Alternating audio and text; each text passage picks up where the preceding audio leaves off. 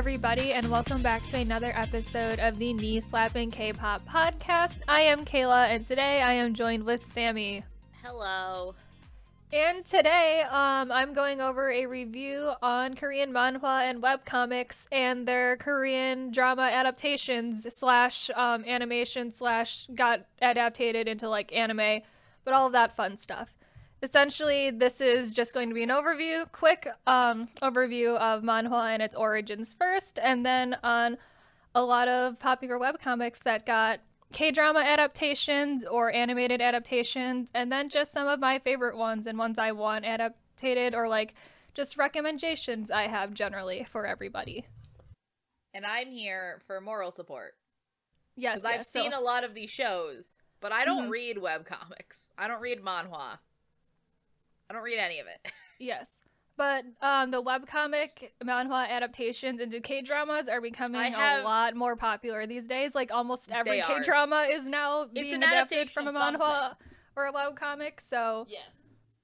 I mean, it's it's very similar. to- familiar.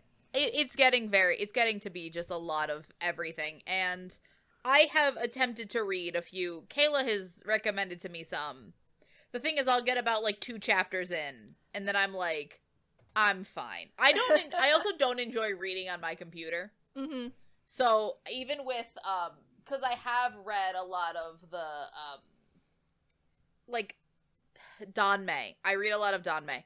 And the fact that they're now getting published in book form is how i'm actually having to fucking finish it that's how Mhm. i'm reading mdzs is the Yes, fact that it's being published in book form because i can't Yes, read yes. 3000 Just pages PDFs or i can't just chunks of text in a PDF. Yeah, I, I can't. That. I did that for school, and it destroyed my ability to do that for pleasure. Yeah, so I I still have must to have a that right now, and it's like not. I don't enjoy that, so I feel Nope. that. Nope. So I I Mhm. must read it in a physical form, and they don't do that with uh manhwa, for the most part. It's They all don't really.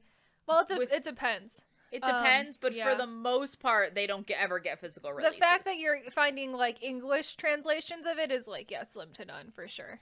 oh yeah, like again, I think it's slowly changing. The fact that I can buy like English translated Danmei right Mhm. now is insane. So maybe one day. oh, we do know that it. really terrible one that's getting um uh, English reprinting. So Oh, we do. We do. Yeah. If you want to mm-hmm. say its name, so we're not leaving people in the dark. yeah, so it's a thing a- we both read a while ago when I was like more into anime. It's called Killing Stalking, which is like one of the absolute worst pieces of media. I have ever consumed in my life, and I have can't also- unrecommend it enough to people. it is Weirdly, like literally again, terrible. Again, I I personally I th- the thing with it is as a if you are into horror, as if you read it purely as a psychological horror, it's fine. It's a psychological horror. It's horrifying. It's pretty well it's done. terrifying. If you yeah. read it as a romance, which again, which is the I which is don't- the rel- which is the view that a lot of people read it as they read it under As the a guise pure of a romance, romance, and I'm it's like, this not is not it's not it. It's and the not author okay. has blatantly stated that it's not a she romance. does not support Again- like that relationship or the activities that are Which, happening. again, like those I'm are not good. Like she knows that. Like with that's not what she artorial wrote intent, this woman is this person is wonderful at writing horror. Yeah. We I love like the horror. It's horrifying. It is hard to read. It's it was It's one of the hardest thing I've had to like I've I tried mean, to read. It it's a it's, it's bad. it's a wonderful when viewed as a horror. When Yeah. and I think it is intended to be a horror. And the thing that makes it more, it almost adds to the horror, is that many is that people view, people it, as a view romance. it as a romance? Yeah. Exactly, it adds to the horror. incredibly That awful. is being published by the same people that are publishing all of um, MXTX's novels, the all of the the novels that did a Heaven Official's Blessings, Grandmaster of Demonic Cultivation. That same uh, publishing house is also does uh, a bunch of manga. And also now is doing, I guess, a bunch of attempting to get into manhwa, so they're also going to be doing Killing Stalking. Mhm. Who knows when that will be out? I think that's out later this year. I It's believe. a choice that that was the first one they picked I mean, for that. Let's be honest here. People are gonna buy People it. People are gonna buy people it. are weird, but People um, are gonna buy it, and honestly, it is a way. Like, I'm not saying that that story should not exist because it is a horror. It is Yeah. that that that writer is not out here glorifying abuse. She is condemning she's- abuse. She is clearly She has stated before clearly that she stated is not that she made. is not she okay did not write that for that to be viewed so in a romantic I, way in I any way. can't I can't condemn that book from being published because it is not even the most graphic or worst thing that's ever been like it's not much more graphic than other horrors of that kind. Like it's not uberly worse. It's just that I just think the fandom and of it has just ruined ruined it entirely. Yes. They've taken it to a level that I think is very unhealthy. Oh, so yeah. otherwise, I don't blame. I almost don't blame them for publishing it. I think it's fine. Yeah. But I do think that that might, depending on how, and unfortunately, depending on how how well that specific one does, Mhm. it might determine how future manhwa are done and h- if they are translated and if they are published as physical copies because will. like that's that's really one of the first ones being not the first web comic obviously because i know like um not a mon- it's not a manhwa but like lore olympus is a web comic and that's being published in volumes now and that's very much different but like specifically manhwa yeah, because like, that's written in killing English specifically, so yeah. that goes through like diff- like English publishing, goes, like, a is like different- it doesn't need yeah. translating, and so it's a lot yeah different. it's a bit different than that but i'm just saying like generally speaking like web comics have been started to be published as books Oh yeah, just ma- it's manhwa specifically. that's like Yeah. A little bit behind So But so Kayla, um, what yes. is? Let's begin. What is manhwa? So yeah, brief introduction into manhwa. So it is essentially the Korean equivalent to Japanese manga, and a lot of it is actually largely influenced by Japanese manga in the first place due to the Japanese occupation of South Korea. Um, It always goes back to the 1900s, yeah. Japanese occupation of South Korea. Yep. Um, so manhwa started rising in popularity back in like the 1950s and 60s, um, and that's where a lot of the sort of more modern genres of manhwa were created then. Um, but there was a lot of like a political change happening during that time, so there was also a lot, lot. of censorship and on the distribution of manhwa at that time as well. And so for a while, we kind of mentioned this. A lot of international distributors actually started distributing manhwa and marketing it as man- manga because they didn't know the difference. Yeah, And a lot of international audiences wouldn't know the difference either, either because mean, it is so similar to Japanese and also manga in the depending on place. how, and also again depending on how, like especially before, like recent times when like South Korean culture has become sort of this hot thing. You just say, yeah, manga. That that yeah, those Asian stories. Like there was a lot of that happening at the same time. Yeah, and the animation and the art style for that is so similar anyway that it's, you know, if you're being given a manhwa and told that it's a manga and you're just reading a translation in English, like you wouldn't know otherwise, really. No, because they're so really. similar to each other in that way. Um, but they've qu- quickly both manhwa and webcomics have grown in popularity in a lot of Western countries recently, and because they're so accessible, and the reading style is also from left to right instead of in manga where you have to read it right to right left. to left. Yeah. It's a lot easier for people It's to sort of like- get into as well. It's like reading just like a regular, more like a. It's like a combination of a comic book and a, uh, uh, manga. Because Mhm. also a lot of them are in color many times, especially Yeah. web ones. Yeah, so that leads into web comics. So web comics are actually pretty distinctive from manhwa because manhwa is usually so manhwa is used as sort of a blanket term to refer to like any sort of Korean um sort of like comics in a way, but web comics are specifically written um to be read on your phone. And so that originated in Daum Webtoon um, and Naver Webtoon in 20, uh, 2003 and 2004 and they were read they were essentially written in a way that you could read them on a smartphone. Manhwa technically refers to the actual like print print versions, Mhm. and then digital comics are referred to as webtoons. And Mhm. because webcomics are written in a way that is so easily accessible and easy to read, they've actually started to push the print manhwa out of the market because of that. I mean, it is so much easier just to read things on your phone anyway. Yeah. Plus the fact that you can just buy many people, you can just buy digital versions of manga in manhwa anyway. So even if you're even if it's in print, many people do choose still to read them on a other device. Yeah. I, both because of how convenient and also it is slightly cheaper. It is. buying physical copies of things is kind is more expensive, obviously. Oh yeah, and because webcomics also sort of follow the publication style of something like Shonen Jump, where it comes out in a magazine, you get like one chapter Mhm. a week. Webcomics often release like one chapter at a time per week. You can pay usually extra money to read a couple of chapters ahead, but for Mhm. the most part, you can read more recent chapters like for free, like one chapter a week. That's how a lot of websites work. Because they're drawn um, digitally and they're drawn in the like way that they're meant to be read on a phone. A lot of them are also drawn in color rather than black and white, where manhwa for print is normally only in For- black and white. for cost saving of- purposes, obviously as well. Yeah. A lot of them also involve like music or little animated sections while you're reading this. This is something I come across a lot. If there's like an end chapter or like a really intense chapter, the artist will sometimes get someone to like make a music background to the scene when you're reading that will actually sort of change and That's progress as you're scrolling through it, which is really, really cool. I think it adds a lot to the reading experience for that. And um, in South Korea, the webcomics are actually also subject to a lot less censorship than things that are in print manhwa. So That you can get sense. a lot of different stories um, and a lot more diversity in webcomics specifically rather than things that are being published in print, which, yeah, Mhm. makes sense.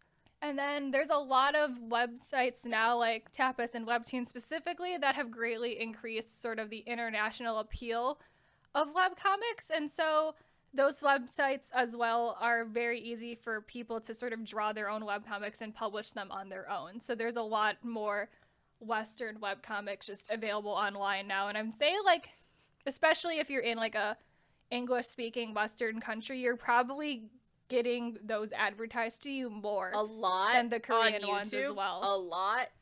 oh yeah, I get ads for I get ads for Webtoon so often.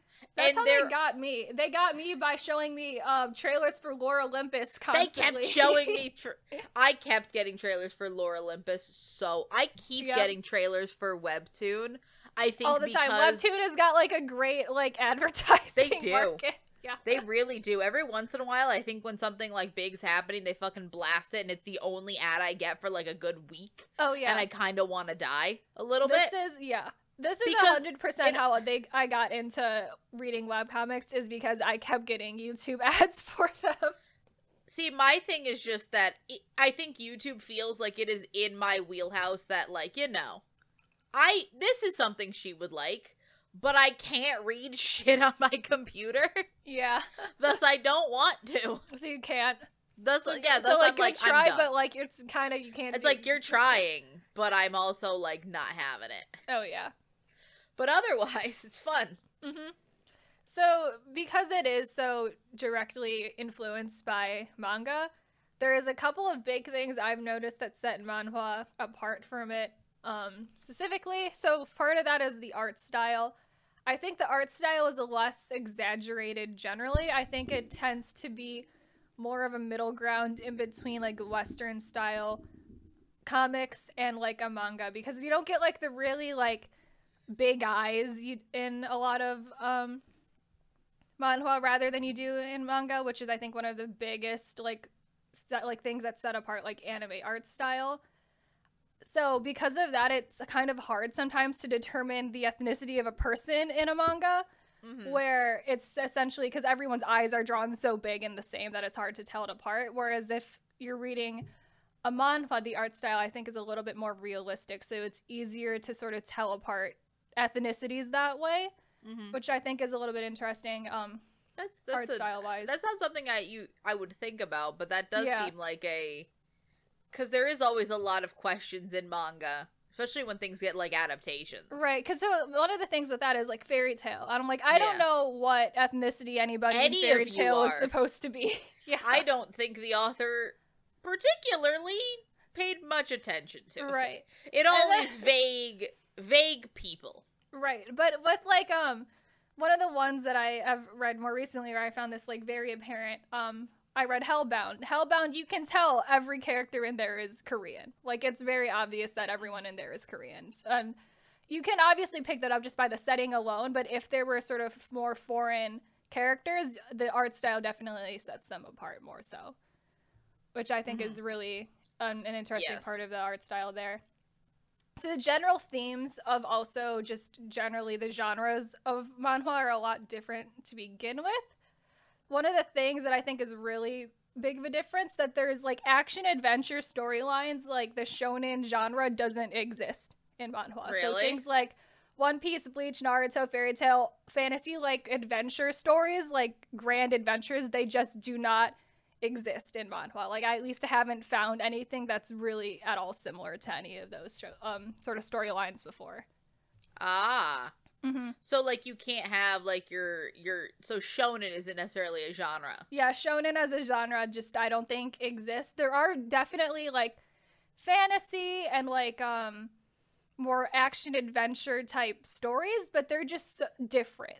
They're, just, a so lot different, that you can't put them in like They're the the- definitely the- not in a the traditional- genre at all. Like the traditional shonen category isn't necessarily where you'd put them. No. Like there's definitely an equivalent of like shojo. Like there's definitely a bigger focus I think on romance, slice of life, crime, psych- psychological horror. There's a lot of magic too.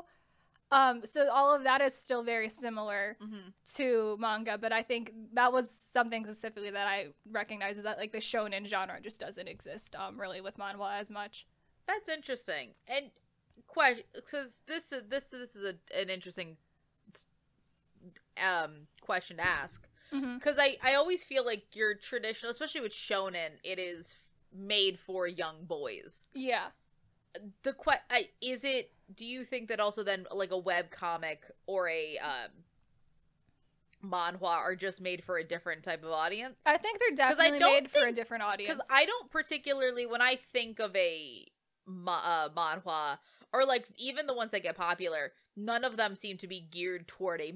They can be right. other than the horror ones or the more action ones, which yeah, seem to I, to a I general honestly audience. do feel like manhwa and webcomics have a much larger audience of women, and I Mhm. I was thinking about this for a while because I'm like, is well maybe it's because I'm a woman and I'm only seeing fair. the stuff that is directed towards me. But it seems like the romance ones and even like the crime or like more sort of like slice of life with magic, those Yeah. are still some of the most popular ones, but they do still seem like they're more geared towards women rather than um like younger younger boys or men really. Mhm. And I think that's a maybe one of the biggest difference because I think anime does and manga does have a more male audience. And I feel like that's almost the opposite for manhwa, at least with my experience with it anyway. as opposed to like your. It it does seem like they're targeting different audiences. Oh, yeah. Or that tar- or that different audiences are uh going in that direction. Right, right. Mhm. Um, so generally, if you're looking to read webcomics, there's a couple of really popular websites for that. Um, and these are the ones that you can get to like from international standpoint and are also legal to read on. So these Le- are yeah, you can yeah. find them. You can find them in a they're lot of very places, easily friends. accessible. I personally read almost all of mine on Webtoon. I think that's a really great website. They have a lot of webcom Korean webcomics, manhwa, um, a lot of Western webcomics as well that I also really enjoy. So I really recommend Webtoon. Tapastic is also another big one. So is TappyToon, and so is Webtoon XYZ. Mhm. Um, just different sites just have different rights to like publishing different stories. So you kind of have to go to look through all of them to see which one is sort of has the genre of webcomics you want to read. You might Yeah. be going to all of them, it depends. But those are all really good websites to read them on. Uh-huh. Yeah, those are really where you can find a lot of them. Mm-hmm.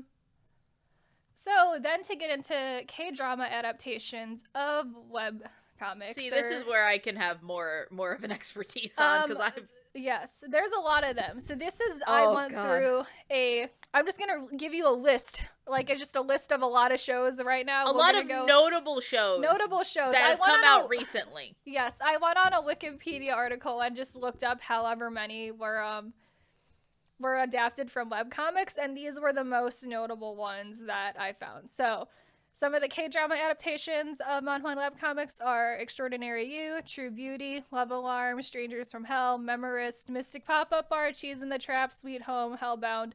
DP, Neverella, Nevertheless, Imitation, Yumi Cells, Backstreet Rookie, Rugal, Itaewon Class, Her Private Life, Gangnam Beauty, What's wrong with Secretary Kim? Save me. Let's fight Ghost Orange Marmalade, and she would never know. That was a lot. That's not That's even a all of the them. ones that That's have been. the it's not notable even all of them. That's the notable ones. It's not including the Mhm. ones that are coming out. And also, some of these I did not know. I did not know Itaewon Class was a webcomic. Yep, that's a webcomic. I Did didn't know not know that. Me was a webcomic either. A lot of these are surprises Yep. because it's just. I mean, I guess it makes sense. Similar to how, like, every time you watch an anime, you're like, this is probably based on a manga. And you're Right. 99% of the time right. Yep. That's sort of where K dramas are heading. I'd say like They at- are, At least fifty percent of K dramas, if not more, are being based off of and webcomics that now. kind of upsets me because I do think that a lot of times, well, a lot of these are amazing. I love some of these shows. I also think some of these shows are shit. yeah, but some of those are much better than others, and some of it is like a decent webcomic that was just like portrayed badly as a drama, but What it's like Okay, It's a little so bit we'll, of both. We'll get into more specifics in a minute, but Yeah. like generally speaking, I do like because again, some of my favorite K dramas are very much these new stories that were made for the screen. A lot of these you can tell are adaptations of something else. Either the stories are very condensed because you they are not allowed to go for 150 chapters. Look at True Beauty. How many chapters is True Beauty right now, Kayla? Would you say around? Oh, it's like two over two fifty, I think. Yeah, And it's I had to ongoing. guess, It's not it's finished yet. for sure. Yeah. It's still ongoing. True I think Beauty. I think the the part of True Beauty that got covered in the K drama is about like the first like one fourth of the current webcomic. Yeah, yeah, yeah, yeah. Because True Beauty, the sh- series, is 16 episodes. It tells a complete, technically a complete story, but it also has a very, like, kind of rushed ending yeah, because so it is an it is a it's ongoing. it's an it's an ongoing story and also it is not a show that will be ongoing it is a show that will be done so Yeah, they so try to wrap everything up in a nice neat little bow yeah, so it's ongoing. It has two hundred chapters. The web uh, the K drama only covers up to around like fifty five. mm-hmm. and even then i feel like they cut out a bunch of stuff They did for sure. So i think in reality what you're looking at is just like condensed things. Even though certain things are not condensed i know strangers from hell is actually quite a short little like it's not terribly long. So i think the show is actually able to cover most of that.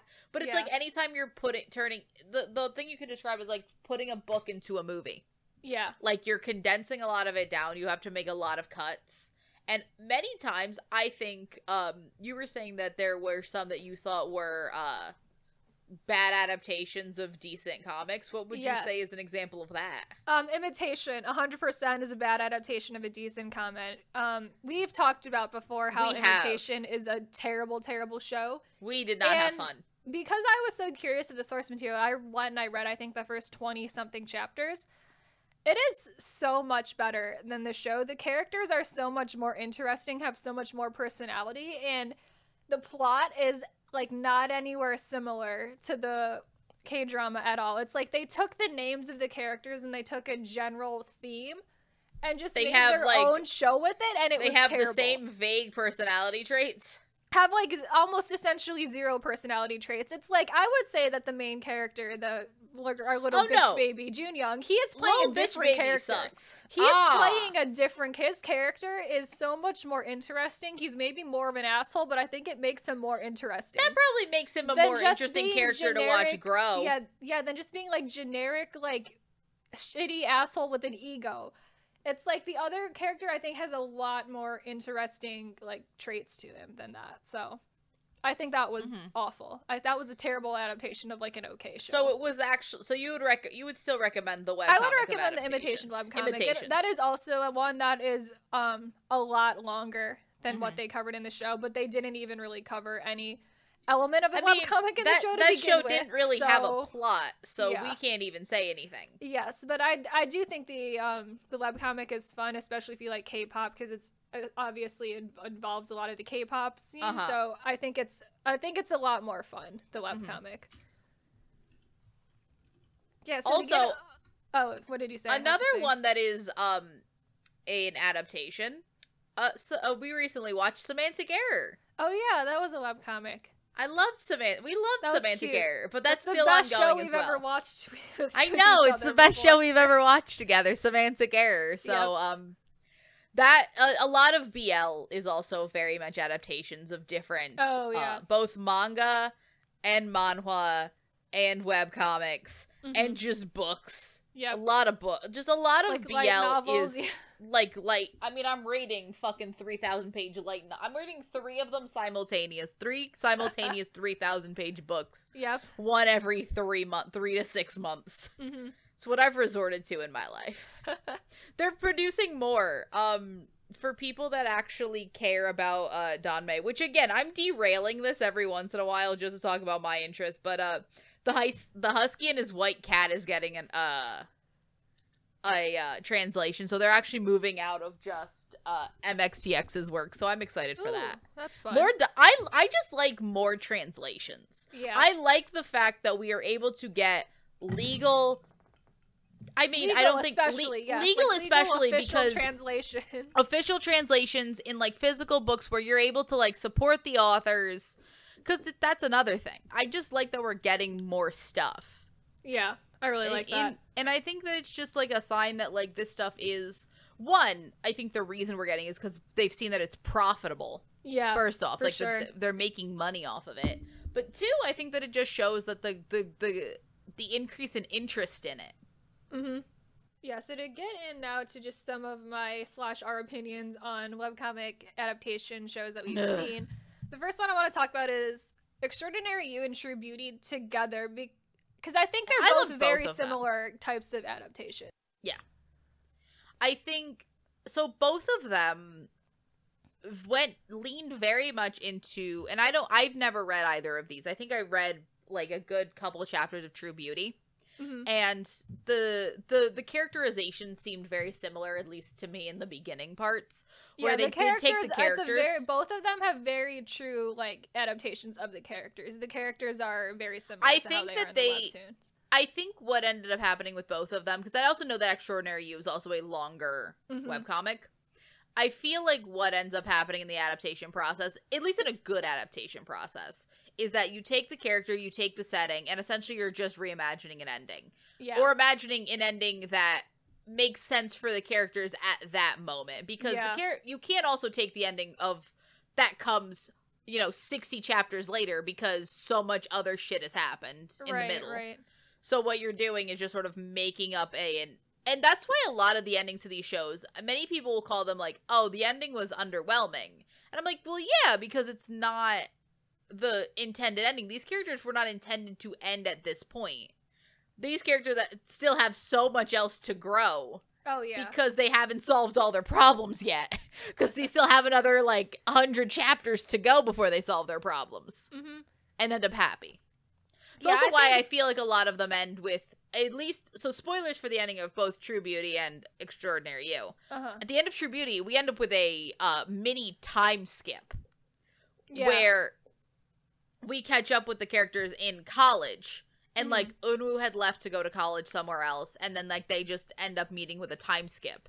right. And I think that's partially why you have to do that. Is and I think that's a good way to sort of end the plot line, Yeah. especially for like a K drama adaptation, because in the webcomic, Unmu goes to Japan, and then he goes to Japan in the show too. a full continuing storyline after that of just like a lot of other things. Like that's the end of like essentially the first arc of the story. And I think if you're gonna have to end it there, because you obviously can't get to the whole thing, um, I think just like sort of imagining like a happy ending after like a time skip is like a good way to do that. and Yeah, I think I it think works it's just really an- well. I think it is an it is the easiest way to do that while still being true to the story and not just completely making something up. Right.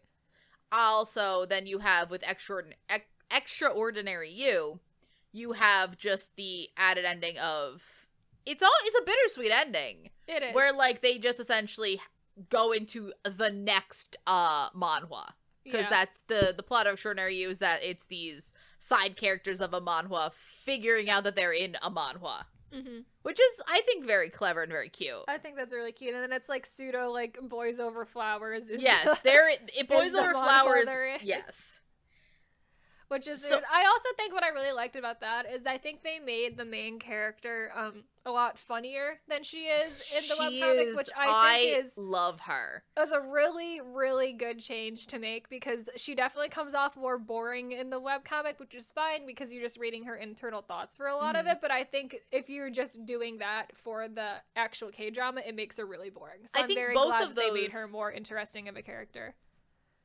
Both of those shows really uh leaned into the comedy. Mhm. And I think that especially with Extraordinary You, they also leaned they also made the very conscious and I think good idea to not translate so many of like the specific manhwa tropes, Yeah. but translate drama tropes. They knew how to adapt their setting and the jokes that are happening to the setting around them. Yeah, I also think that Extraordinary You is not a funny. It's not funny at all It as isn't. a webtoon, but I think um, making it funny was a really. I think it's a really good adaptation choice because I think a lot of the manhwas that are in that Boys Over Flower style, because Boys Over Flower is based on a manga, which Yeah. keeps getting adaptations and will continue to keep getting adaptations till we die. But um, I think that that those stories very much go very earnest. But Mhm. I also didn't think that when they get translated, they add a lot of comedy because it's sur- the shit that goes down in those stories is surreal when it's done by real people. Thus, I think you have to make it funny Oh, or else there is no joy. If you put if you make that show serious, there's Mhm. no joy in it. And Oh, then yeah. True Beauty, I also think lean into the comedy because again, if you don't lean into the comedy, this is a show about a girl using makeup to like essentially a girl who's maliciously bullied, figuring out, hey, if I'm pretty with makeup, people will like me. And it's Mm-hmm. an adorable story and it's very sweet and you have like it is not as shallow and as superficial and like the message is And, actually like quite the sweet. webcomic is very funny to begin with. Um, Mhm. and I think that's like a they were really You able to to capture like the same essence of that in the adaptation. And again, I think it's a if you play it straight, hmm it's not good. I think it becomes almost it's not fun. It's Yeah. again, there's no joy in it. It's it be, it almost the message changes also if you're if, if it's not a fun show because you're forced to take it too seriously. It's not in this like hyper almost fantasy ideal world. Yeah. If you have to take it seriously, then you end up with a sad. You're just sad. Yep. It's sadder if you're not having if you don't get comedy. hmm To switch from that to go to Cheese in the Trap, which So- I think is similar to these other two, but it was adapted very badly. So, uh, to to make a mental note on Cheese in the Trap, Kayla, you've never finished Cheese in the Trap. You have like I, what I two refused, or three I, episodes. I quit it like two episodes from the end because I was just Which so again. The like, fact I that you can't. were so close that you didn't. yeah I, I have, I have talked about how I've seen a lot of shitty shows. Kayla has what has, essentially had. Kayla's seen me watch and finish a lot of shitty shows. yes I could not get past episode two of Cheese in the Trap. Cheese in the Trap I is could terrible. not stand it. It is, and genuinely my opinion on it, and the reason I couldn't stand it is that for me to watch a show, for even me to watch a bad show, either I need to be invested in the plot wherein I want to see what the fuck's gonna go down. Like, um, we're watching Rainbow Prince right now. Yeah. Rainbow Prince is not good. terrible terrible show But dear God, am I curious how the fuck that ends? yeah because Kinda. it's, I don't know where we're going with it so I I've to at least also- this this year I watched What the Duck. What the Duck's a shit shit show.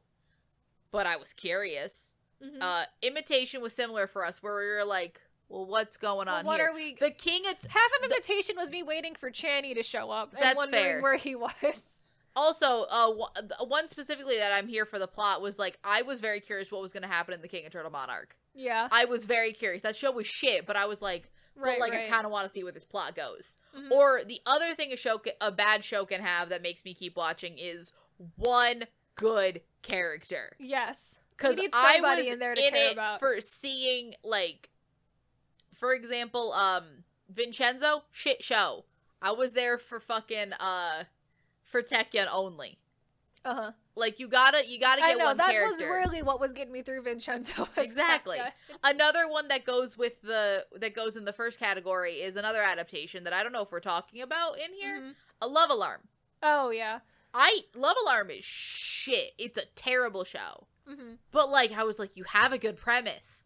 Right. Maybe you'll do something with it. They did not. I don't No. I I am genuinely it's one of the ones of the ones here. It is the one I'm most curious. If I ever was gonna read webcomics, I probably See would what wa- that was about? would see if that does it better. Yeah. If it was a bad adaptation of a good uh, Right, webcomic, right. because I just want to know how, like, what what's the What's going on there? what's going on here. I was so curious. hmm So the thing with Cheese in the Trap is it suffers from two things. Number one, the source material is bad, and number two, the adaptation of the bad source material Ah. is also bad. So Also- both at the same yeah, the reason I had to drop Cheese and Trap is that it is the most generic story of college girl meets asshole, yeah, and then there's like the bad boy second male lead. I don't even think I met the second male lead when I dropped it. He might have just been introduced. I just remember that I looked at these two pieces of white toast in front of me, Mhm. like unbuttered, untoasted, yeah, just bread. And I was just thinking, like, I could be doing so many other things Like, with my life. the source material is so boring. The characters are so boring that there is not They're a lot so the actors could have done with them in the first place This to is- yeah. fix it. And the like other they were thing given is, like incredibly flat, boring characters, and like at that point, it's like, well, what can and you like do? again, we've seen that before. Like the girl from Extraordinary You was made better. Yeah, They were they gave her something. So like in the adaptation route, they could have given these characters more things. hmm The problem really is that they gave them nothing to do. They also, it is the most generically, sh- like, nothing is interesting about it. It's not interestingly shot.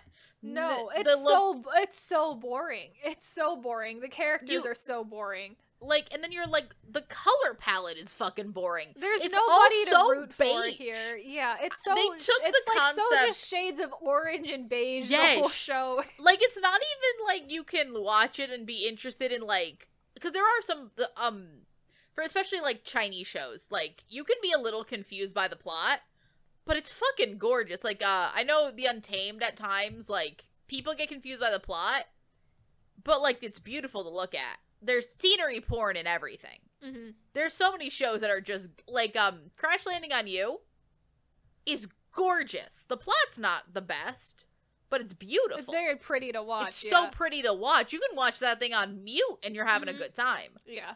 That show is so bland to like the acting's bland, the story's bland. The show looks they took cheese.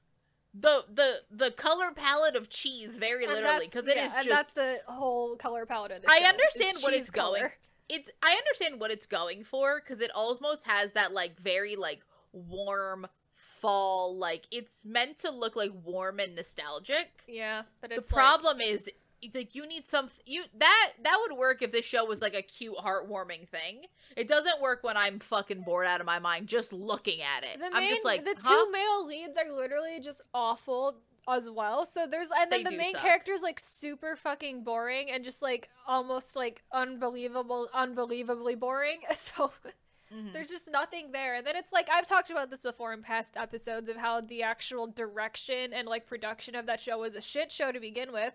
Because Yeah, she's in the so- trap, I think, is still ongoing. So they uh, had to do the same thing with True Beauty and Extraordinary You, where they had to make an ending. The director, for some reason, thought to make an ending that threw out the first male lead and then focused like purely on second male lead and then brought in first male lead again right at the end right at the end because the first male lead actor was about to sue the production company because he was told he was first again, male lead. first male lead i i honestly feel bad for that actor i feel bad genuinely for all these actors It's a shit show. because these the actors have gone on to do like better things Mhm. But the problem is that like this is just a tarnish on their reputation. Yeah, Like it's, it's bad. it's not good. Like they've all gone on to be in more things. None of which I things. have but also none of which I have really seen. Like I mean, the main lead in that is the main lead from Goblin and the King Eternal Monarch and Yeah. Yumi cells. Like Maybe this, that's this- not she's great. fu- she's doing like these are not like I don't like these shows, yeah, but are they successful? Except for the King Eternal Monarch, yes. The King. Eternal Monarch was a great disappointment, and and, I'm like very I know happy a lot of people who enjoy Cheese in the Trap, um, which is fine, I guess. But I just, I, it's still one of the worst shows I've ever seen. Like, and I haven't even really finished it, but it's just awful. You're very close to finishing. I it. might as well have finished it, and it's just, it's bad. It, You- it's you like source didn't- material was bad, adaptation was even worse than the bad source material. So it's like all things are going wrong there. Now we get to three that I have seen enough of to know the plot, but will never watch to completion. Yeah. Except So- maybe one. Nevertheless is right after Cheese in the Trap because Nevertheless is like I almost identical to Cheese in the Trap, but maybe like half a step better than Cheese in the Trap because The thing with this is the that this is adaptation also of it is not bad. The f- problem is the source material is bad, and then they just adapted that like very directly. So it's just bad because the source So it's- material is bad. again. There's not much they could have done. No, and it's like my big problem with it is that so the main the two male the leads are Song Kang and Han So Hee, who are both Oh, like the most cardboard cutout of actors and actresses you can find these days. Song Kang. I feel like I have yet to see him really work. Yeah.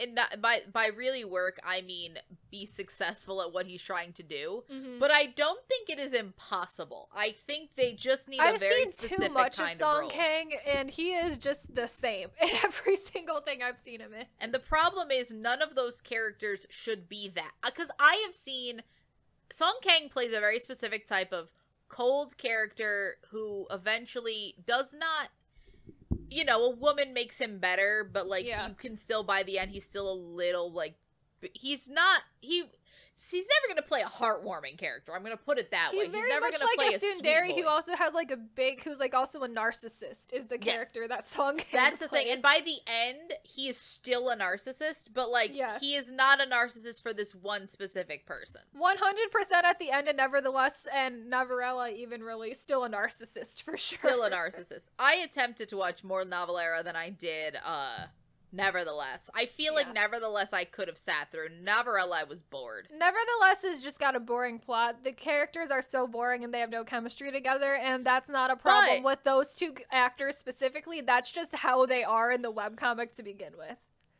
I do think that if they got better actors, we could probably get something better out of it, but I do think the two of them are adapting the source material so directly that they're boring because their characters originally were boring. Again, I don't think there's much you can do except for like if you're if you're given such a direct adaptation and it's this is the problem with doing a direct adaptation and not just like interpreting it Yeah, because in a better way. nevertheless is a, a completed um webcomic, so essentially Ah. the entire show is the webcomic. Like that is pretty So much like a one for one adaptation there. Oh, eh.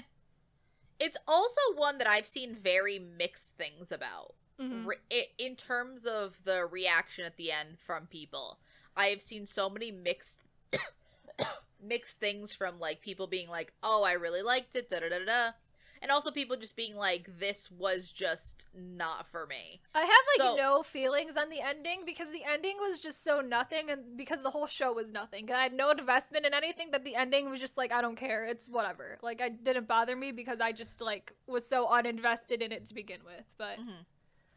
it's like I can see how people both like and dislike it, but for me, I was just like very apathetic because I was just like, I don't care, it's fine. Okay. So next we have a very popular one, one that I feel like people would know is an adaptation. Yeah, so this is Sweet Home. Um, this is maybe a hot take, maybe not a hot take. This 100% shouldn't have been adapted in the first place.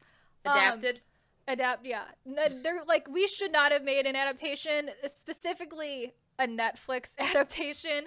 Specifically, a because it Netflix relies- adaptation starring our mans. Yeah, that's not even the problem with it. The problem with it has actually nothing to do with the actors or the actual think adaptation. the it's just not a story speaking- that should have been Genuinely adapted. speaking, I think that the actors in Sweet Home do a decent job. No. I think that they do what they like with the material given to them, with the time allocated. These people are doing their best. Yeah, and for me, And this I has nothing to do with the credit. actors and like the extra pro- uh, kind of. I guess it is a production thing, but this story relies so heavily on, On CGI, CGI. monsters that look so so bad. It is distracting the entire time you're watching I it because they look this show- terrible.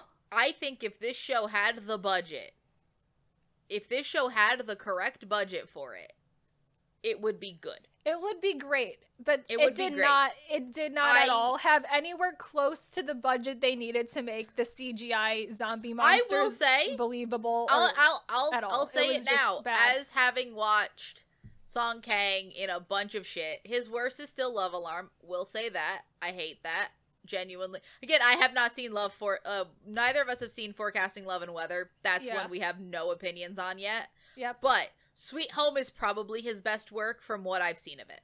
Yeah, I think it might be his like best he's work. I think it is a- a, similar but different character. It's a the fact that he's, he's, sort like of playing a loser. he's playing a he's loser, playing but he's got the same like kind of tsundere, just no emotion type thing going on, but it's just like in a different form. I think now. it also kind of works with the supernaturalness of the character. Yeah. spoilers for Sweet Home, spoilers for all of this, but like he ends up being like more of a supernatural creature by the end, Yeah. and I think that it that emotionless works with that character best. But to be He's honest, still playing like a different, just a different flavor of the same character. Really, again, it's a, it's a different flavor of the same dessert, but it's Yeah. fine.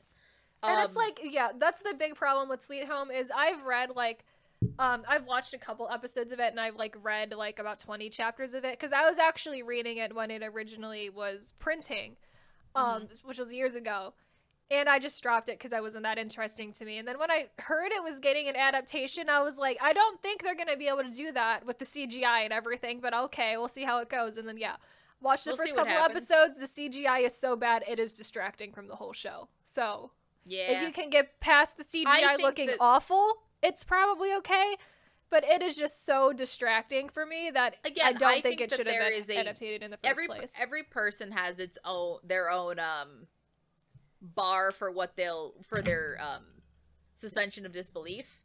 I think that if your bar is enough where like you wa- if you watch a decent amount of like B movies and like you're into that kind of like you don't need it to look good, go right ahead. Like you're going to enjoy Sweet Home in terms of story is actually pretty decent. Hmm If you like that like dystopian If you're like, into like the world zombie, like zombie apocalypse things, and that's like definitely movies, for you. But it's just yeah, be warned the CGI is The really CGI is not It's really distracting from the but also I feel like if you're into that that genre, you're used to bad CGI just because that is also just a thing that happens because a lot of things Yeah. aren't made with a big budget. right. I will say, if that show had had the budget it needed, it would be great.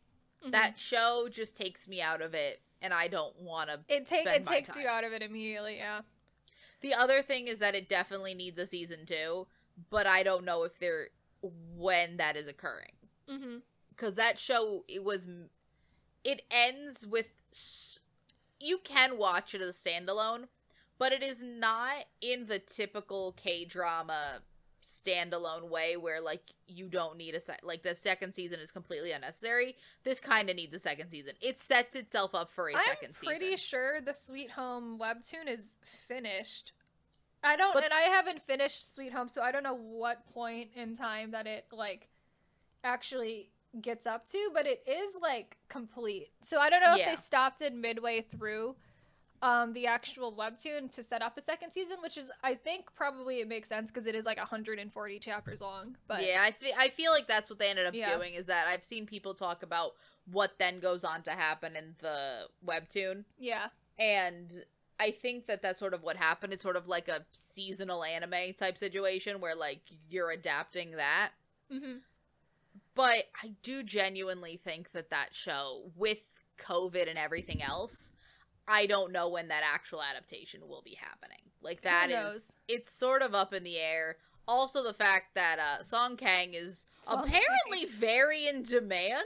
Yeah, for Netflix shows specifically, like all of them go, all of Song Kang shows go to Netflix. So They do tend to go to Netflix. I don't know if it's just because he works specifically with like one Korean uh, broadcaster maybe and their shows know. are always going to Netflix. Who knows? Who knows? We haven't looked that up. Yeah. Um, so the last one I'm talking about for the um, adaptations is Hellbound. Hellbound is really interesting because, to my knowledge, this is the only webcomics that's been adapted that was actually um, written by the actual author of the original manhwa to begin So with. So he did which- his own adaptation. Yeah, so he wrote his own um, K drama adaptation for his webcomic, and I think we need to do that more because that was a Mhm. great. It was a great adaptation. I read it. Um, I actually read the manhwa after watching Hellbound. It's a pretty direct adaptation. Um, from the manhwa to the Mhm. adaptation, which makes a lot of sense because the same author wrote both of them. Yeah. I think He that was really interesting about it was that the ending of the adaptation is actually different. It has an extra added scene at the end of it that is not in the actual original webcomic. And the author said he put that in there to actually tease season two of the webcomic. Oh. So that was really fun. interesting to me, and I thought that was really smart. And it's yeah, he does say he wants to do a season two eventually, but obviously he has to publish um season two of his webcomic first before we can even get to the K drama adaptation of it. But I Yeah. really like that. If there are more like manhwa authors who can be directly involved in I mean, I do the adaptation, that'll I think be- we need more of that Again, for sure. I do think that that will be a very uh, up and down situation because I think that while it works in this case, as we've seen from uh, authors that try to adapt their own books, Yeah. that'll also have its own problems because again, writing screenplays is very different than writing uh, books and also writing. And I think the thing webtoons. that worked with Hellbound was that it was short to begin with. It's a very Fair. short, like He's, one-off he story. So he it didn't was need to condense yeah, the same it was way. the perf. It was the perfect length of a webcomic to adapt into like an eight-episode show. Yeah, because So I also don't think that, like, perfect for for example, uh, the author of Extraordinary You could have done too much, yeah. Or like the author of True Beauty would have had their work cut that out for them. a, that would have been a lot trying to do that because it's so much longer. But yeah, when the original his um original like sort of main like story was already short enough that it was like a perfect length for like a Netflix adaptation. So that was really good.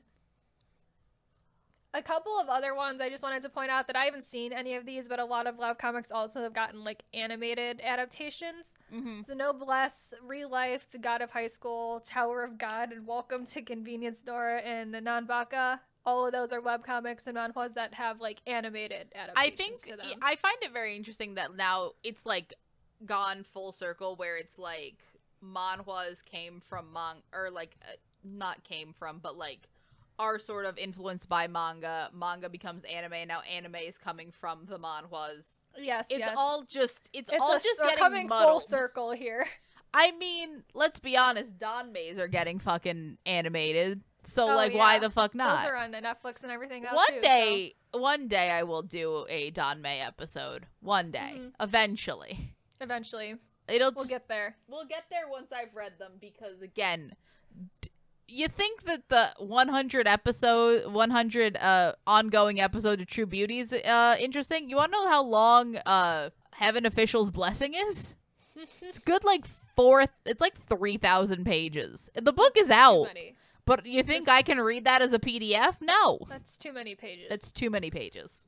hmm It's lo- it is mo- most danmeis are longer than the Bible. That's that's just how that That's is. wi- that's just wild. generally the the way that goes is that mo- a lot of them are longer than Mhm. the Bible. And hopefully China will allow the adaptations to be released. Come on censorship board. Censorship board. Censorship board. Do it. I don't know if me asking the censorship board will make it more or less likely. I feel Who like they're going to be like, ah, the Americans want it. Fuck them. No, absolutely not. Now it gets in the vault for longer. Yep. Uh, so this next section is gonna be, and this is the last like section, um, is gonna be kind of uh, just recommendations of certain genres I have that I like, and also ones that I would love to see adapted in like some way or form. probably mostly as K dramas, although some of them are pretty unlikely to get K drama adaptations, but I- I would still like them anyway. Kayla, I want you to to give me because I don't know any of these. Yes, yes. I want a like little bit of a, a description of these plots. you definitely like a one or two seconds. descriptions. Yeah, like one or two sentences. Sell me on it. Yeah, so the one I would love to see um, an adaptation on, which I know will not, because I don't actually think it's a manhwa or a webcomic. I think the author of it is like a Western author. Although all of the characters are Korean, and it's definitely it seems like it's set in Korea, but I don't It's think not an act. It's the, it's actually like the author is Korean. Ah. well, she might be Korean, but she might be like American, Korean American? or something. But yeah, but I don't think she's actually like full Korean, so I don't know what the chances and this are isn't being getting published in Korea. adapted. Yeah, it's not being published in Korea. I don't think because it's on Webtoon, but I'm pretty Ah. sure like the author has like a Twitter that's like all in English and stuff. So I don't think it's like a Korean author. Anyway, so it's called Age Matters. This is a completed webcomic. It's a romance, and it's one of my favorite romances that I have ever read as a webcomic. It's essentially um, revolving around a 30 year old woman named Rose Troy, and she accidentally gets entangled in the affairs of a 20 year old tech CEO named Daniel Yoon, who like lives next door to her. And it essentially just the whole thing goes over her and uh, Daniel's relationship, uh, their interactions um, when she becomes like his secretary and his assistant, and all of the other people around them that sort of they work with each other and stuff. See, that's hilarious I really because like I do it. think that that could be a very popular um Right? It sounds show like that's because perfect that's for like also because that's also what's already being done so often now. I think why- uh, like a that's why good like so older bad. Woman, younger man is a super like popular thing right now. Like I right? just- It's like everything about it is perfect. I mean, Rowoon did K-drama. one. Rowoon did one. I forget what He it was did. called, but he did one Uh, where she would never know. The she would never know. One, yeah. she would never know is one. I think we just I just watched uh, Why Women Love. Usually ends up being like a CEO woman with Mm-hmm. Right. like the younger man being her secretary, but that's also like a fun twist to it. But I think that'd got be like so a hot good. rich young CEO because like who doesn't love a hot young rich CEO? Like, we love those. That's Yeah. also a very popular trope. We love a rich young hot CEO. Yep. And I I enjoy it. I find the romance is like really endearing. The characters are so fun. Um and I just I love everything about it. It's easily the best romance webcomic that I've ever read. Love that. I don't know if it'll get an adaptation, but I would love it. Mm-hmm. Another one. Um to switch genres a little bit. This is called To You Who Swallowed a Star. This is um the plot is is a lot. Um Okay. It's very confusing. It also starts off very weird because there's essentially this younger girl. Her name is Jiu. Mhm. She grows up in a poor family, but her family has like um a family friend and his son who are like really really rich. And so her and the son grow up kind of as like childhood best friends, and they like sort of live with them for a little bit and whatever.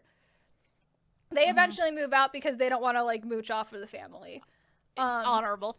uh, yeah. And so both from below where she lives lives these like two younger children.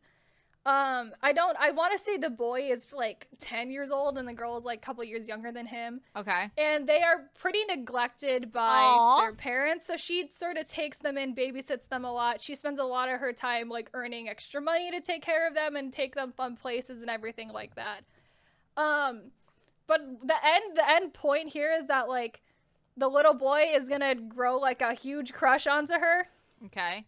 and so um eventually that's like a kind of a weird relationship between like this kid who's like really young and him wanting to like date his babysitter essentially older sister That's figure questionable.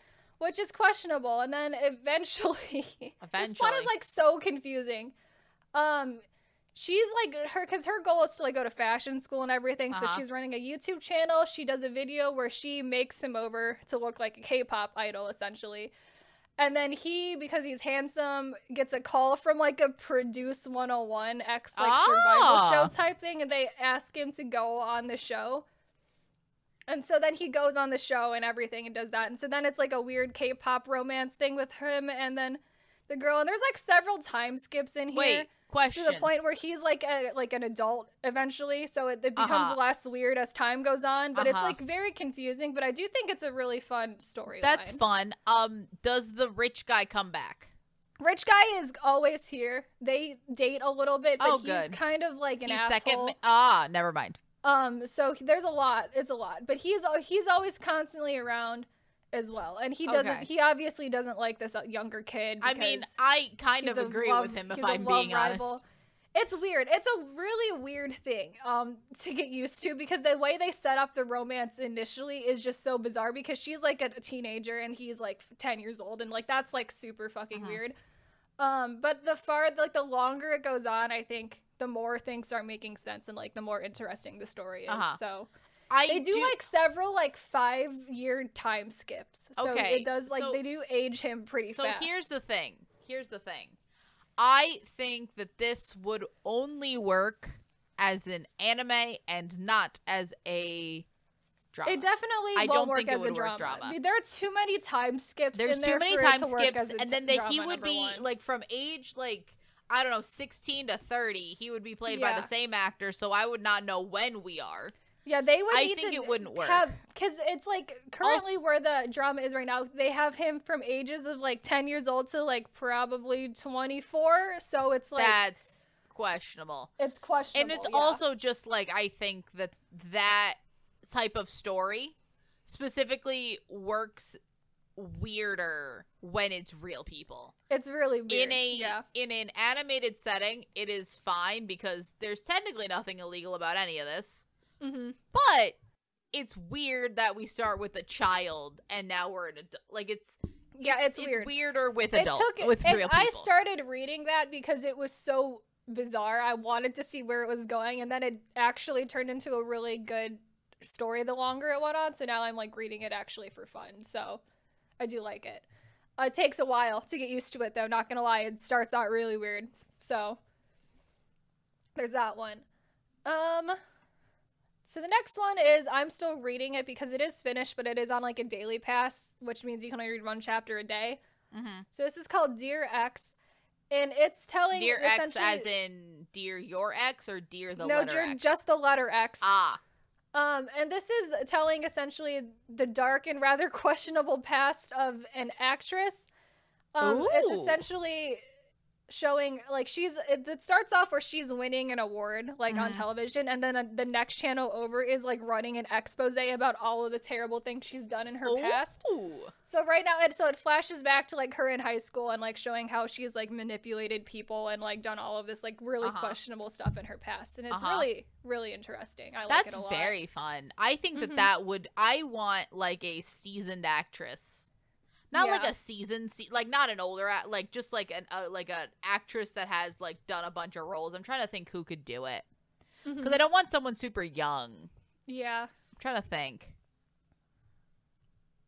But like, I think that that would be a very fun thing to I think see. it would be really fun to see. Yeah, especially because I think it would have to be like you get a seasoned actress, but since a lot of it is also being told like when she's a lot younger. I think it'd be get, like, fun two if it different because I don't know too. how old is the actress at the end. I think she's pretty young still. Like she's Oh. probably it probably because would I be played kind by of the same. love. I would person. love it if it was like she was like in her sixties, and this was like a lifetime achievement oh, award, oh yeah, and then you flash back to like it's bu- like a younger actress playing Right, her right. throughout her life, and that thing I think that would be amazing. I think that that'd would be, be so really fun. cool. But. I don't think that that works for that. But I think that that just generally would be a very fun uh It would be very fun. way I think that, that. would. I think just the plot of that would be really interesting to see. Mhm. Um, actually, a K drama as. Yeah, because I think that that because that specifically would deal with. I want her specifically. I don't want her to be a movie actress. No, I want her specifically to be a K drama actress who has done like K dramas. Because also, I was just because that's the thing about K dramas that you can go from doing this. Again, we keep talking about this man. We don't hate Song Kang, but he Mhm. just keeps coming up, so we talk about him. Just Yes, think yes. about like the past couple years of like Song Kang's career, where you're Uh-huh. doing uh ne- uh, Navillera with like him and this old man bonding to Nevertheless, yes. which is just like a bunch of sex scenes. To all of these are in the wrong order, Sweet but to Sweet and- Home, and then you have Love Alarm, which was like a high school romance, and now you're doing Forecasting Love and Weather, which is an a office romance. range of shows. Yeah. And that's all within like the past like four years. right. I think it'd be really fun for to just see like this over the length of this actress's career. You could you, Mhm. she can do like historical, then like modern, then office, then like supernatural. Like there's so many different things that that could do, and I think that that opens up with yeah. because like in K dramas you're doing such a wide range, especially if you're a good K drama actor. Yeah. You're seen as like the top top of K drama actors because I think like in film you kind of get pigeonholed into like, well, this person does this. mm-hmm. She can do like that. That'd Yeah. be so fun in that show. Mm-hmm. Her being a bitch on different sets. Oh yeah, that would be great. Uh, so I have three now that I think would do like really, really well as like a shorter, like sort of psychological crime adaptation. Those, like, style six of, like, episode Home or, Netflix? like yeah, like a, Hellbound? like extracurricular or like Strangers from Hell type of a show. Mhm. So the first one is called My Deepest Secret. I really can't. This is also, I think, written by a um a Western author, so it probably won't get ad- adapted. But I do really like it. I can't say a lot about it without giving away the whole plot of the drama. Uh huh. Um, but You can tell me this- in like you can yeah. tell me off off off this.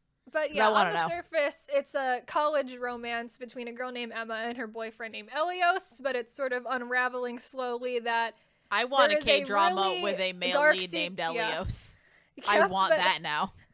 Um, and then it, but soon becomes apparent that Elios has a really dark secret um, that he's hiding, and I really can't say more than that without giving away the whole thing. So, I really enjoyed it. It's a very good psychological thriller type of a webcomic. So, really Mhm. like it. It's also finished, so if you want to just know the ending, it's there already. Ah. So, also recommend it for that too. Mhm. Actually, all three of these I'm about to say are finished, and that's why I would like adaptations of I them. mean, I So also think they are finished and they're for- short. They're shorter. At least for psychological thriller uh things, I feel like a lot of it does depend on the ending. If you have a bad ending, yeah. why? Oh yeah. Why even start? Why even bother? Why bother? The next one is called hashtag Killstagram. Ah! Um, this is a really, I don't think I think that that would need a name change probably. in adaptation. I think that that would require a name change. yep. It definitely would for like legal reasons, but But also, Um, I think just because I don't know if that if a thing called Killstagram, yeah. like you, we have to, we gotta fucking blur the knives. You think we can do Killstagram? Yeah. Uh, it's so this is a really, really sad and really, really dark commentary on social media influencers. Um, so it's essentially about this girl named Remy. On the outside, she's young, pretty social media influencer who has thousands of followers, but on the inside, she's actually very lonely, doesn't have that many friends, and sort of um has her social media up as like a wall around her to sort of give her the impression that she does have all these friends and people that care about her. Mm-hmm. And then she eventually gets targeted by a stalker one day, and Aw. paranoia and loneliness uh, just just keep like getting Those to her are more and more as that goes on. combination. Yeah, and essentially just it goes through her struggles of who in her life she can even really trust to begin with because she doesn't have that many friends outside of like the people who follow her on Instagram. So, uh, really sad, really, really, really sad and dark um for that one. I cried a lot. The ending is really sad. So if you don't like sad endings, don't read that one. Um, I do really like it though. I it, I think it is a really really good like commentary on social media and everything Mhm. but I do enjoy that tremendously. I also Even though love it is really sad. how we must have like everything in this section's got to be so vague because we're in psychological thrillers. So like Yeah, the ending is half the battle. it is. It really is. Um, the next one is called Bastard. So Bastard was written by the same author that wrote Sweet Home, and this is actually his original work.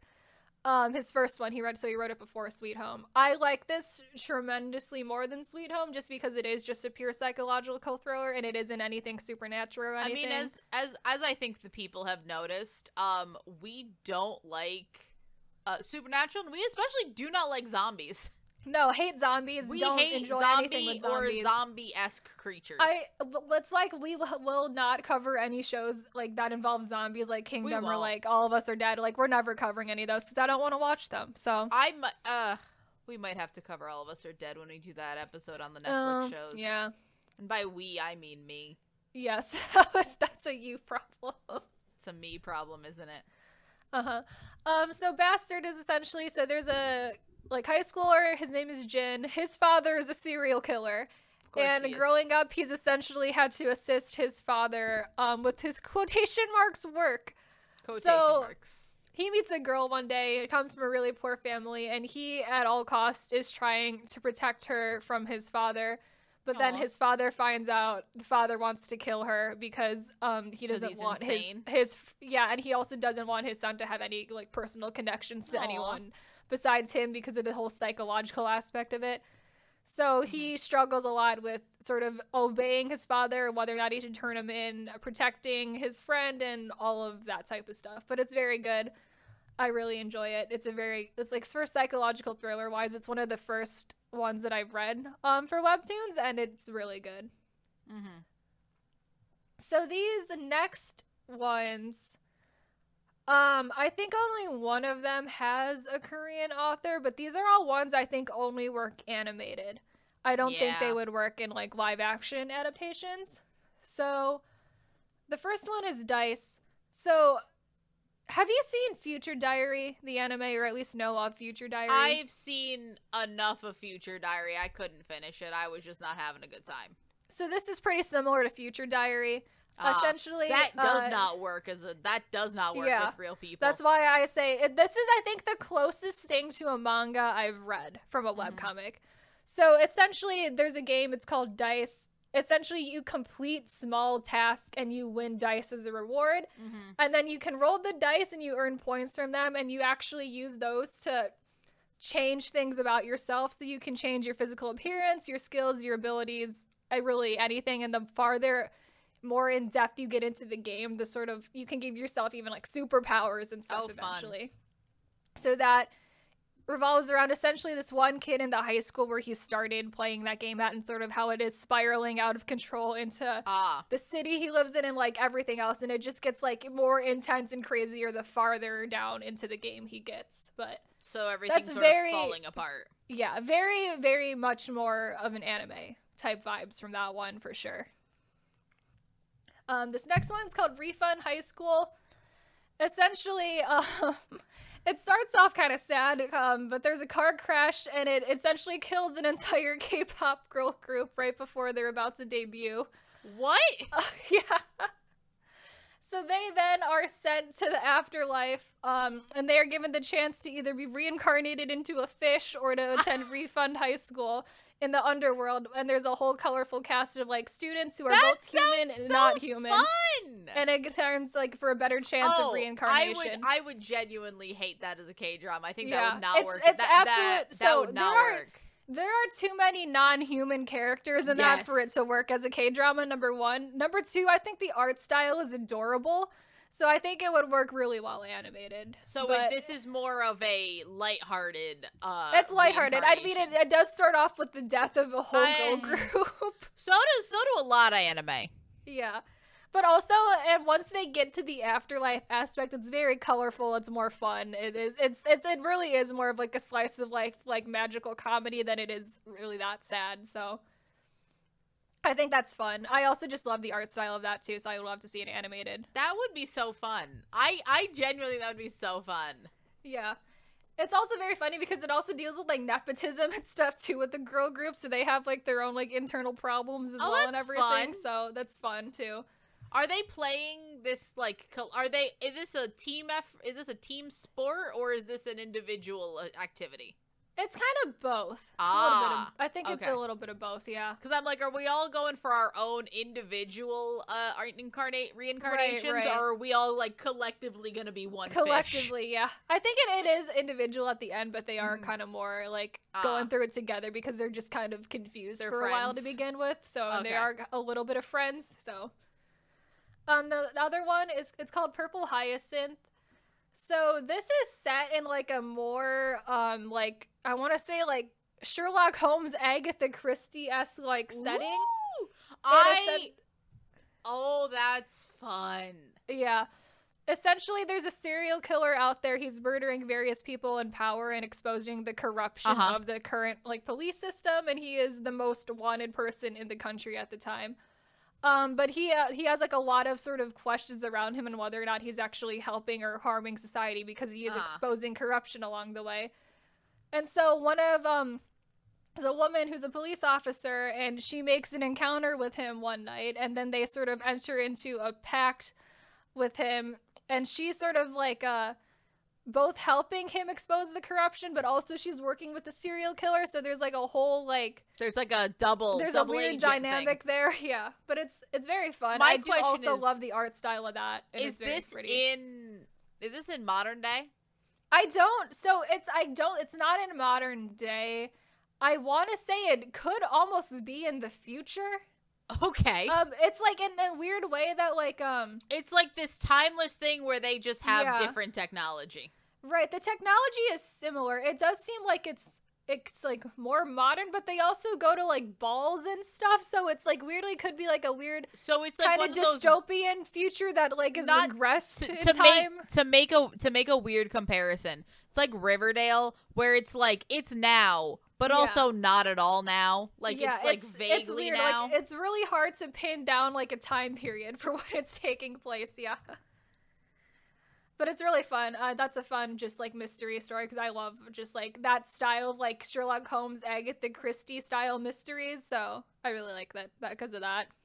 hmm A few other ones, Lost in Translation. I wanted to mention because that is a another webcomic about K-pop. It's essentially Uh-huh. following a boy group called Mayhem. They are and their like kind of rise to success and all of the like problems they're facing are along the way.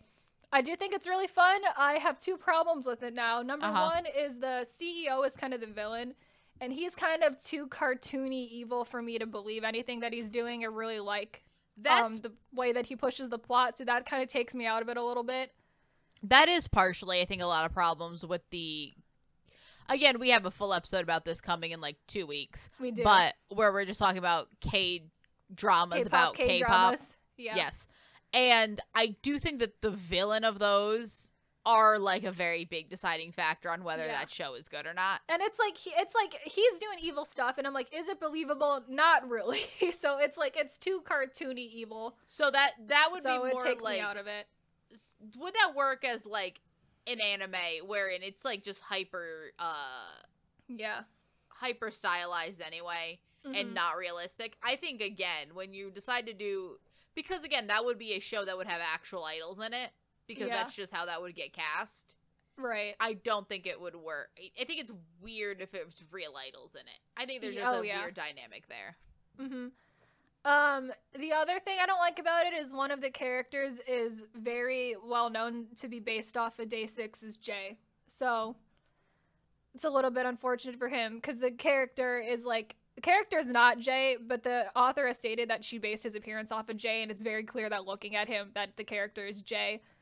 Um, so don't love that ew. anymore. I don't Which love is, that uh, in retrospect. It's in retrospect, it's really bad. Um, Yeah. she never, hundred percent when she started writing that didn't know that things would happen. I mean, I don't think this. I don't think this woman's a fault, mind but- reader and like a fortune teller, but No, but it It's is. It's just- just we- it's weird. Um, especially now looking at that character in retrospect. Mhm. Um, one of the other ones is so Stagtown. Stagtown's a really really good horror um webcomic that is based off this girl. She's moving back to her like small hometown after college, and essentially there is some type of weird demonic entity that is like mind controlling slash leave like stopping people from leaving the town um and doing all sorts of like weird creepy like mind fucking stuff to like everybody who lives there and just Mhm. like wiping their memory and all sorts of weird stuff so no one remembers all the weird things that are going on but it's a really well written horror i like it a lot it's very interesting then i want to talk about so this is the last two Mhm. i want to talk about lore olympus and let's play together because i think they're kind of two sides of the same coin here I think genuinely we are getting a Lore Olympus adaptation in some way in the semi near future. Yes. So I love Lore Olympus. Um, that's written by also a Western artist, but it's essentially a more. It's like I don't want to say a modern take, but it's another take on the Hades It's Persephone another. love It's story another from Greek, Greek, myth adaptation. Yeah, We get those I know every a couple. lot of people don't like it. Um, I mean, and- as with anything that's popular. Yes. A lot of people say that they don't like Hades being portrayed as such a nice person, and I'm like, I don't like Hades is not real. Like Hades is never real. I don't care Also, what way I'm we sorry, decide to portray a Greek we have- mythological god. Also, we have had a million other Hades adaptations. Like, Yeah. it's fine if this one again, it can be not to your taste. That's fine. Mm-hmm. but it's just very funny that that's where we're drawing the line. Where we're drawing the line. like you like, want to know another you want to know another Hades and Persephone adaptation that's also being done right now. Mhm. Par- uh, I know it's not just that. I know it's mainly uh other Greek myth adaptation, but it's also partially in uh Hadestown. Oh yeah, that's true. That's another one. If you like, Yep. Greek myth adaptations are everywhere. They're everywhere. They're I, I love. I love Greek mythology. That's I do why too. I decided to read it in the first place. But I think it's really good. I think the story is really engaging. It's it's still ongoing. The current season is over, or it's on like a mid season break right now. But Mhm. I do really like it. And there's Um, two uh like not like compendium. I don't even know what you volumes. I don't know what they are. Vol- they're like yeah. hard covered, like very nice. books, They're, They're very, nice. I own the first like print version Uh-huh. of it, and it's I wanted it just because the art is so pretty. No, I love the art style. It's beautiful. Um, because every character is essentially drawn in one color. And it's Mhm. very, it, it, It's very pretty. makes It's it very, very easily, it, very pretty. Also very easy to tell characters apart as well. Yeah. I I mean, really the like thing the with art it is that. I don't know how, like, the adaptation process Yeah. Is would be interesting with that because I do think what we are going to maybe end up seeing is in a live action adaptation. Yeah. And at that point, I hope that they just do like do I don't know at the max do like a Power Rangers thing where like you're just wearing your color. right. don't right, fucking right. make anybody pink, please. hmm I Yeah. hope we don't, but I feel like it needs to be said because like it people are gonna try. Yeah. Don't don't do that, please. I would very much like them to just wear the color that they are Yeah. representing in the webcomic.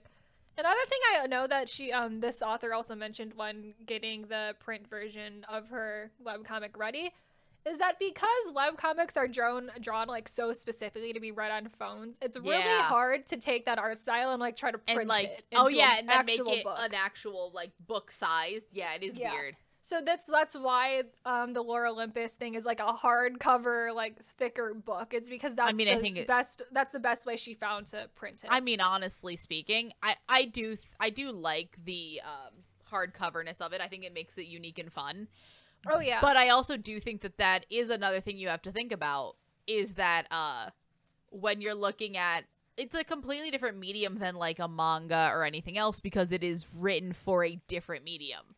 Oh yeah. So I and so it's, it's it interesting to think print about. I it. I do wonder if that's also maybe why like that's taking because again you can do a lot it of people cheap. so long to do it. yeah. Yeah, you can do it a cheap way and it can look terrible.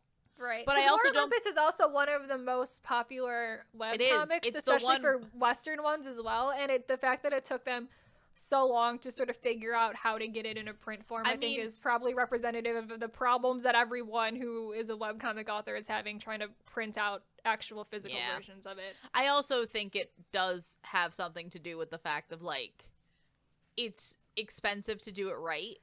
hmm Like not many publishers are gonna Oh try yeah, you it definitely on, like, have to have enough popularity and money in order to At least in the beginning. anyway. Who knows like later on if they can figure out how to do this. Because Right. again, it's also just having to put in the money of figuring out because once the format's figured out, people Mhm. are gonna copy the format. Figuring out the format is an expensive, yeah, time do. consuming They do process. to like troubleshoot it. yeah, they ha- they're the ones having like you need something popular enough to be able to troubleshoot it. There's a Right, reason that your favorite like not your specific but like people's favorite um smaller web uh comic is not it's going to take a while because Right. like they obviously don't have the money to do that. yeah. Because also sure. there's going to be if someone who's going to probably have to figure out how to do it and not a cuz that hardcover book, that Lore Olympus volume is not cheap. Yeah. That Lore Olympus Volume One. What I'm finding it for is, I mean, it's not that expensive. It's about like, oh, actually, it's not that expensive. It was not that. It was only It's like it's actually- around it's fifteen, around twenty dollars. 20 dollars to buy. Yeah, which is not Which- bad for a hardcover book. It's um, not especially being all in color like it is Yeah. too. So Because honestly speaking, I expected it to be more, mainly just because a hardcover book usually costs you at least 20 at least twenty 25 dollars. Yeah, And the then fact manga that this is all themselves- printed in Yeah. color too. And also, manga themselves are like a good like eight to ten dollars, and manga is smaller. There's more Right. pages, obviously, but like it's Right, right. smaller and not in like, color. More ink and everything with the printing. Yeah. Um, yeah, so I just want to compare it to Let's Play because Let's Play is also one of the other most popular um Western webcomics right now, which I think is absolutely terrible. I think it's one of the worst things You're not a fan. written ever. It's terrible. It's so bad. So Let's Play was originally marketed as like a gaming romance. It's this girl, she is a web designer. She designed like an indie game by herself. Um it gets reviewed by a really popular Let's Player Uh-huh. on YouTube. He Oh. gives it a bad review because he doesn't play the game correctly. It like ruins her game completely because all of Aw. his fans go on and give it a bad review as well. He then moves into the apartment next to her. Um, and then there's a lot of hijinks with stuff that happens there. They become friends. He plays the game correctly eventually and then apologizes profusely. And it's like, Ah. uh, like a sort of, that's like where it was supposed to be going, right? The whole, the whole story mm-hmm. until we throw in that so she works at like a game design company we throw in this this her boss at that company who is like this weird danish man Weird and- Danish man. because it's like such a weird like plot point that we have to keep being reminded of that he's danish for some reason Uh, and Comedy. Know, comedy sure but he does like a lot of things where he's like sort of mentoring her and trying to get her to like have more confidence about herself and everything like that but then it so clearly turns into a romance between the two of them and then is now more recently turning into like a 50 shades of gray style bdsm romance in between them where the fact that this other man who was the gamer the original it's like man. a side he is a side character now i don't know what he's doing but he's like not in the story anymore so he's not the. So it's not about them falling in love. It's, it's not it's not a love with her gaming it's not a gaming romance anymore the gaming God element damn it! I love gaming romances. the gaming element of the story is dropped so fast and replaced with this weird like 50 shades of gray relationship instead that it's like it's almost feels like it's false advertising oh, because the story just takes such a bizarre turn that anyone who was reading it for the gaming romance to begin with has left because it's like that's not what this is anymore. It's so weird. And it's so weird that she decided to take it that way. And it's like, this is one of the things where I have like so much blame to put on the author of this one because she's apparently said in interviews before that she started to write the gaming element out because she didn't think her audience would want it. And I'm like, Mhm. your audience was reading a gaming romance because they wanted a gaming romance, and now your original audience has left because you forced the story into You this forced a different- romance, and that's why your audience is people who want Fifty Shades of Grey romance, is because that's where you That's what. That's where we are. That's where Yeah. we are now. That's where you forced it, so that's your audience now. So of course you don't want to write gaming anymore because all of the people who were there for gaming have left. It was very clear she also did not know a lot about gaming to begin with, the author. Mhm. And the way that she this is also like a thing that's like pretty well like discussed and like argued about is that she Uh-huh. writes minority characters like pretty bad as Oh, really? well. She has like one character of like every race and they're like very stereotypical, Stereotypical? Like that most Oh, stereotypical like person of that race you could actually like ever get it's like I don't like that. It's really- not- it's that's really bad. good. and it feels like she's trying to make it oh diversity but like when the diversity is like you've made them into a stereotype and that's all they're there for it's like it's then you're not doing anything good there anyway No. and like i like to compare this to lore olympus because hades and persephone that's a story you can clearly very easily see going in a weird bdsm relationship You can. way It Like, could, that's especially an easy in, I place for that to go genuinely, Kayla. I feel like if I took the time to do the research, hmm I could find it.